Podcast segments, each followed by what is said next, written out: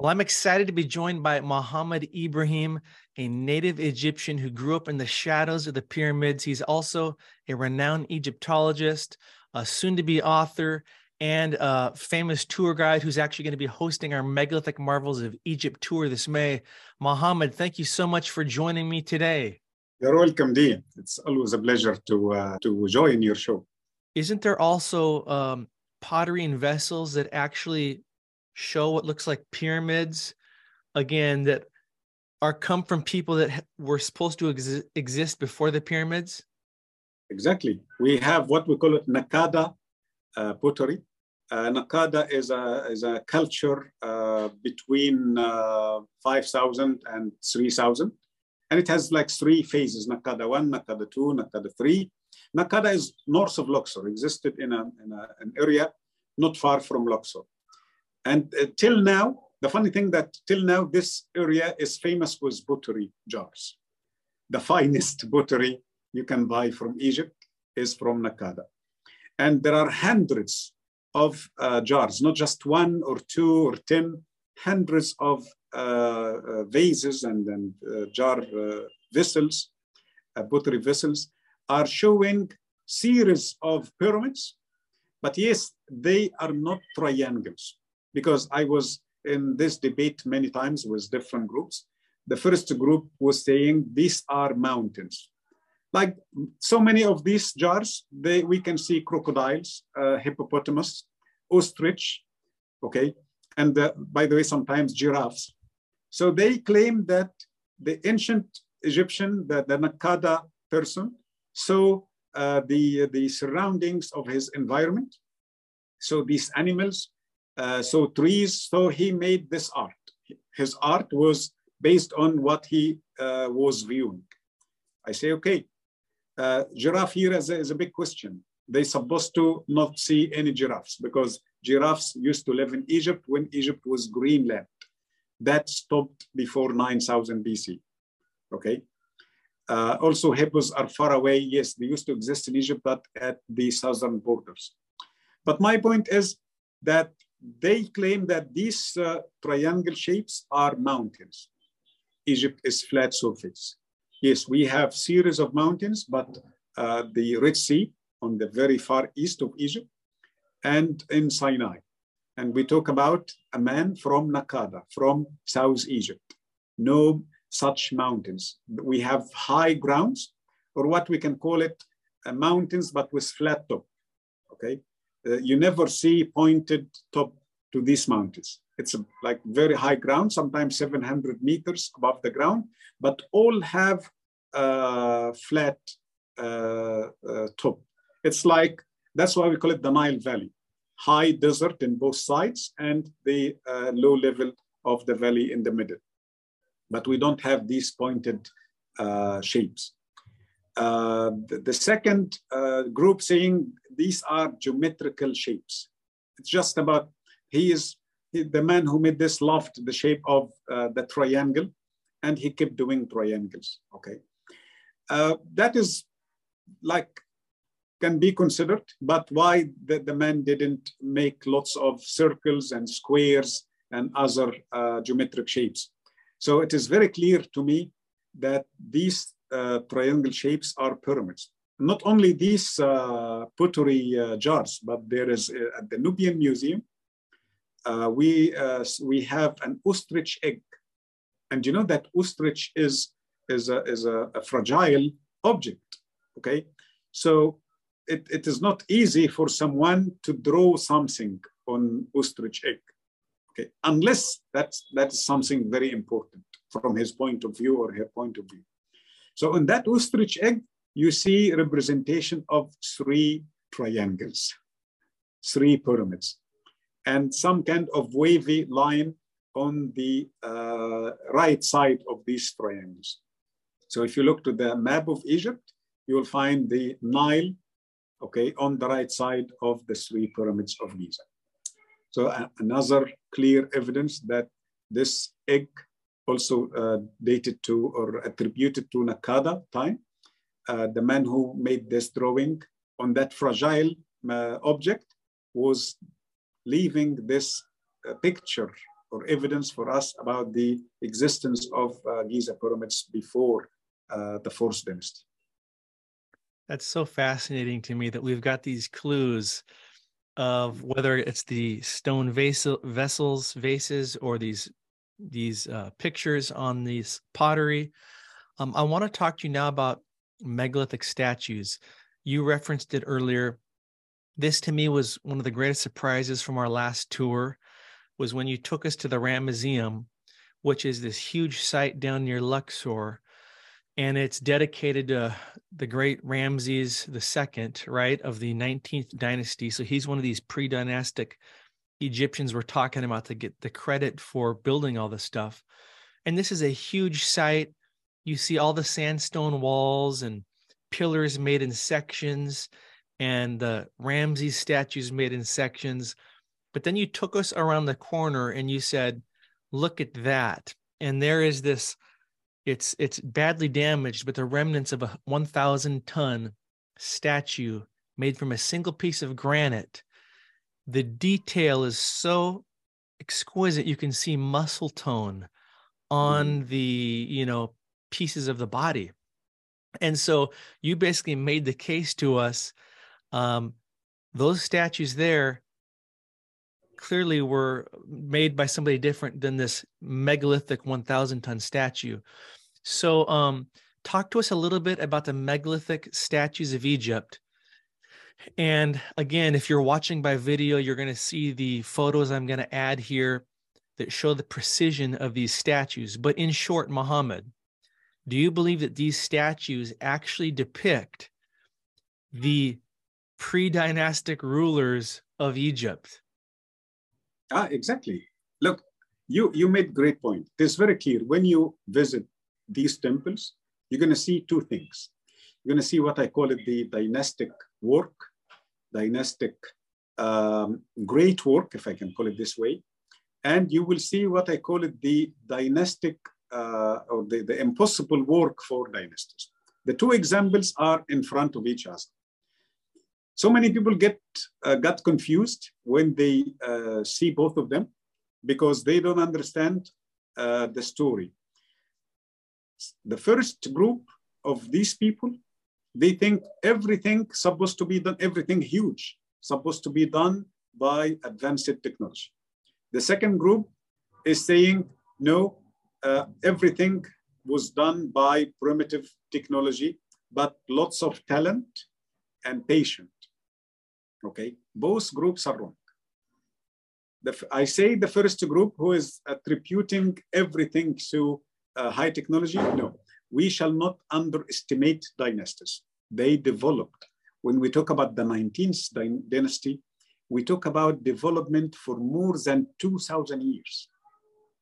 If we compare between dynasty 1 and dynasty 19, we talk about almost 2,000 years. So they must have been developed in a great way. Techniques and talent, knowledge about the stones, how to hack the stone, how to cut, how to shape, what kind of tools, even if it is, if we talk about primitive tools, okay? When the second group underestimating everything and saying, no, everything was done by talent, no.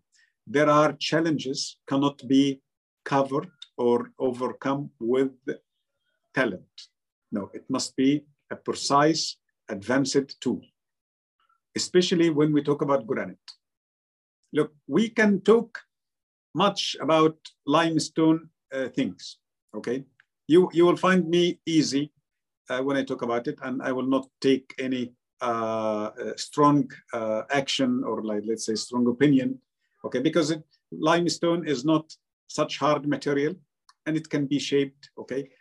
Although I still don't agree that they can cut giant pieces of limestone like we see at the Valley Temple of the second pyramid at Giza. Also, these blocks must have been cut by high technology, okay? But let's say that any kind of life-size statue or even bigger from limestone or sandstone, it can be done, maybe quartzite. Okay, but when we talk about granite, when you talk about alabaster, no, that is completely different story. Granite on Mohs scale, M-O-H-S, scale of solidness, it's 6 and 7, okay? So we need a kind of a tool to go through this hard material. So if we talk about copper chisel, that is insane, okay? And many people are saying it is impossible to cut granite with copper. No, it is not impossible, by the way. There are some techniques can lead to this, but this is a lifetime work. If you try to use these materials, bronze, copper, even iron, by the way, okay, we talk about massive size of stone. We talk about 500 ton, 700 ton, 1,000 ton. But not just the size, we talk about also precision. We talk about perfect symmetrical statue or obelisk, okay? As if they ask the workers to make impossible work. If you look to the obelisk and you measure, if you like create a central line from the top to the base, the right side is exactly the same the shape of the left side. Although that the obelisk starts as wide base and it tapers to the top. And it leads to more hard work, okay? The details of the statues, the face, the nose, the lips, inside the ear. And I hope you remember the statue we saw at the hotel. There is a modern artist did some nice carving and he was selling these carvings. So we saw one of the statues and we looked to the ear. He made the ear in a very poor style. And I'm not saying he was a bad artist. No, he was a very good artist, but that is the maximum of the tool, the maximum effect of the tool he is using. There is no other tool can do something like the ancient Egyptian statues. So when you compare between the ear of a statue was made in modern days and the ear of a statue was made in ancient days, completely different shape. The high quality exists on that ancient head or ancient ear, okay? So not only high technology, but the, what I call it funny and interesting thing in the same time, that there was also nanotechnology. We are not only talking about big machines, big blades, but we are also talking about small drills, like the dentist drill, small disc blades, okay, in order to show the details, the tiny details of the inner sides of the eye, of the ear, the nose, the lips, okay? And when it comes to showing that the muscles of the chest and the arms, the legs, there is a statue at the Egyptian Museum of Cairo, the old one, statue for a person called Amunhotep, son of Habu. You look to perfect statue with all the anatomies, all the details of the muscles, even the knee and the toes, the abdomen, the shoulders. They were shown in great way. Okay, so in a big scale or a small scale. So no way to claim that these statues were made by primitive tools, that is unfair, okay? As if we are saying that the ancient Egyptians had magical solutions. And we talk not only about a certain era, but you will find this great work of granite objects, started from at the early beginning of the Egyptian civilization till the end. And I'm saying this because they attribute all these objects to dynastic work. So you'll find some work attributed to the first dynasty, second, third, fourth, to dynasty 12, 10, and 11, dynasty 18, 19, which is not correct because later I can show you some other examples. I'm very sure that it was made by dynastic Egyptians, and it was made in a very good way. And I can call it high quality, but it's still not super quality. you can see that it was made by great talent. But when it comes to tiny details, they make it quickly. They make it like as if, again, I will go back to that statue of son of Habu. When you look to the, between the toes, you will see the each toe is like 3D model. They cut all the way down. But when you see another statue next to that statue, called the statue of Ramses II, they slightly made that level deeper because they were afraid of breaking the toe. Why? Because the first group, the people who made the first statue, they had the efficient tool. The other group, they had hammers and chisels. And that's why they were afraid to break the toe. So they make it, they as if they give us the idea that this is the shape of the toe. Okay, so that is a clear example to compare between the two styles. Incredible. Yeah, I'm glad you bring up the geology. Again, if the dynastic Egyptians had copper chisels and hammers, which the archaeological record says they did, how would they precision craft harder material, granite, which is like a 6 or 7 on the Mohs scale, with material that's a 3 or 4 on the Mohs scale in copper? So another question about, it's mind-blowing to me that, again, you go to Egypt, you see these megalithic precision statues. The 1,000-ton statue at the Ramesseum, you can see part of its headdress. So these original ancient Egyptians had this look, you know, with the headdresses. The point is the dynastic Egyptians eons later are trying to look like them with still wearing the pharaoh headdress type look. And then I wanted to ask you, that 1,000-ton statue has these what I call deep embedded 3D precision symbols on its shoulders. And then at the base of that statue, there was these symbols that look literally like they were laser cut almost into granite, precision. And you read what it said to us.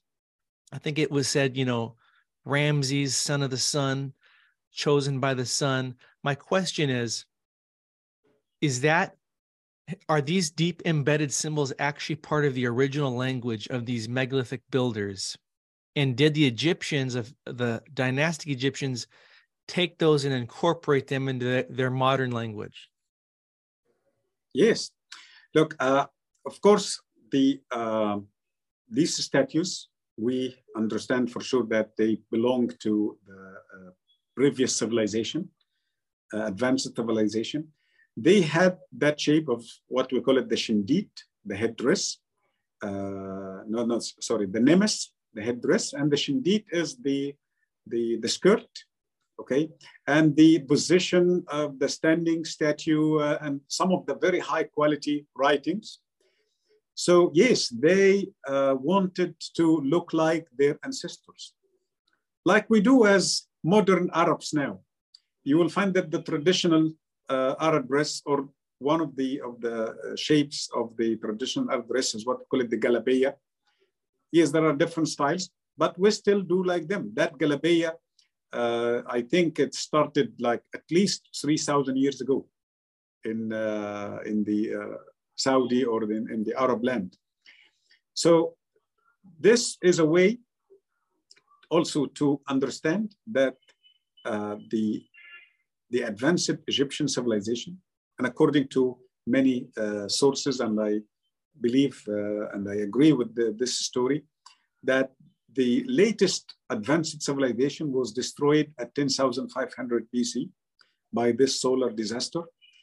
But there was many survivors, and those survivors managed to live under the ground. And when the effect of the disaster ended and Earth was okay to live on the surface again, and they started to move out of the caves, they wanted to, or they had memories, they had some information, not themselves, from their parents or grandparents, about the shape of the life before the disaster. So they wanted to copy or to imitate the style, especially when they saw some of these statues and maybe some of the carvings. So the spoken language was the same, and then the written language was made according to some of these embedded carvings. Because you will see on some granite blocks, as you mentioned, some of the ancient Egyptian writings were made in super quality. So no way again to claim that it was made by hand tools. No, when you touch it, you'll find the very fine, smooth edges, surfaces, which is no way to be done by hammers and chisels again. Okay, so yes, the dynastic Egyptians, and maybe the pre-dynastic before them, wanted to act like the advanced ancestors. One last question for you. So, you know, Chris Dunn and many others believe that the Great Pyramid must have originally been built to provide a highly technical society with energy. And then last time when we were talking, you shared how you believe the, you know, pyramids were somehow able to collect cosmic waves, and that so when the dynastic Egyptians of 3000 BC show up, they're repurposing these pyramids, right? And I think you said that these pharaohs understood that the pyramid was like this ancient energy generator amongst many other functions. That's why they wanted to be buried inside of them to receive the energy and to what they thought crossed through portals.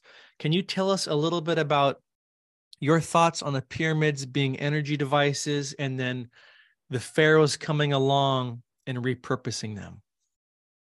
Yes, I always use this example, which is not mine. It is an example of one of my friends. He's an electric engineer. He was talking about the same subject, and he gave this example. He said, imagine any of these famous dams, water dams around the world, like the High Dam in Egypt as an example. If you visit the High Dam in Egypt now, if you just walk above the dam, it is like a bridge, okay? But if you go inside the dam, you will see huge machines, hydraulic machines producing energy. What if after 10,000 years, you come and visit the High Dam and all these machines disappeared? Just empty dam was built from concrete and granite blocks. By the way, there are so much granite on that dam, okay? No way to convince you that this like solid bridge or water dam one day was producing energy, because there is no single machine or metal or wire, because after 10,000 years, everything disappeared and eroded, okay? The same thing with the pyramids. Okay.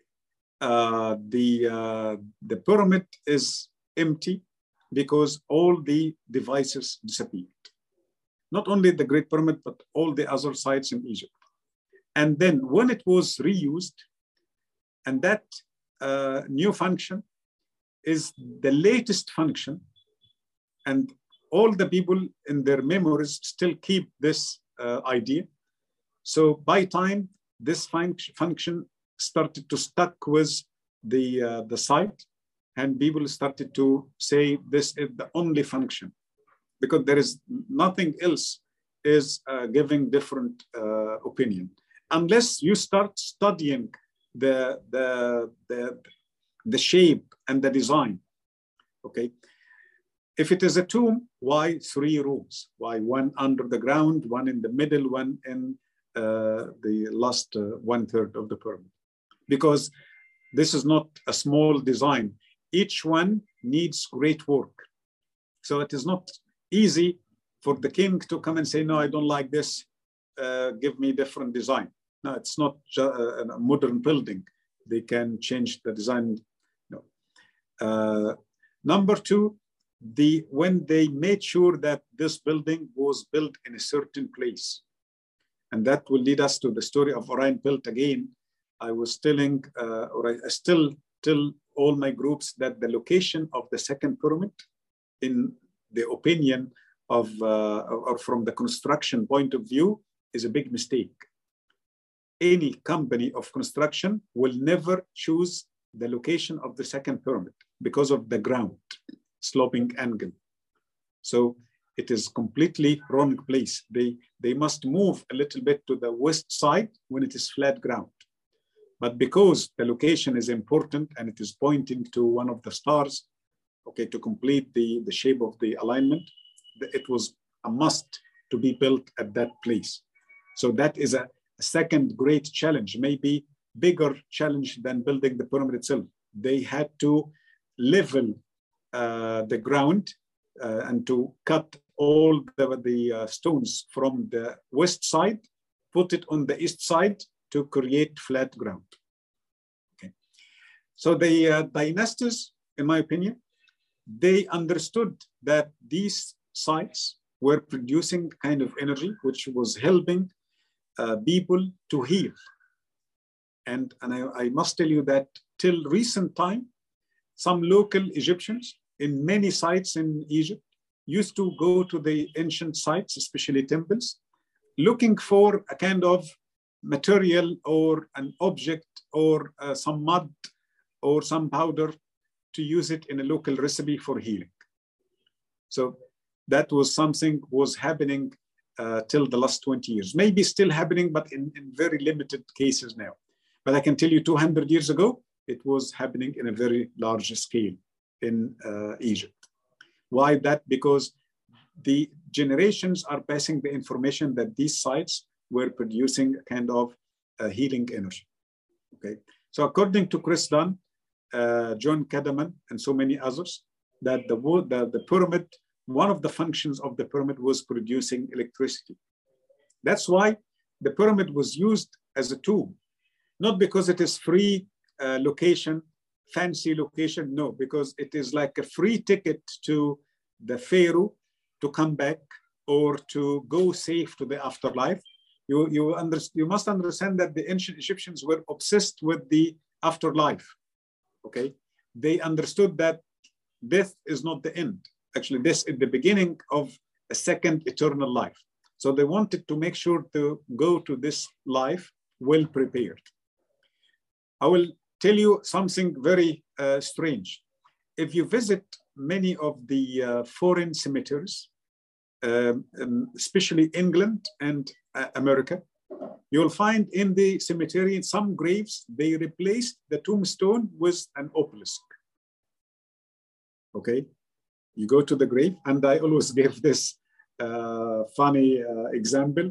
In the movie Rocky, I think Rocky 3 or Rocky 4, when his wife died, you see in the movie, he is visiting the tomb of his wife. I think her name was Susan or something, I don't remember. And you see with the wide screen, some of the graves was an obelisk shape or obelisk design. Why they put an obelisk? It is not related to Christianity or Islamic religion or anything like this. So why these people, and that started from Coptic Egypt, okay? So why they put the obelisk instead of the tombstone? Because the same thing. The obelisk, one of the main functions of the obelisk is to absorb negative energies. So as if those people in modern days, or not very modern, but let's say the last 100 years, wanted to provide a way to absorb negative energies from the grave of their relatives. So instead of the tombstone, they put the obelisk, okay? So this is the way that, unfortunately, the dynasties understood the function of these sites better than we do nowadays. Well, Mohammed, thanks so much again for your time, and I look forward to seeing you this May on our Egypt tour. Yeah, me too. I can't wait to start this great tour.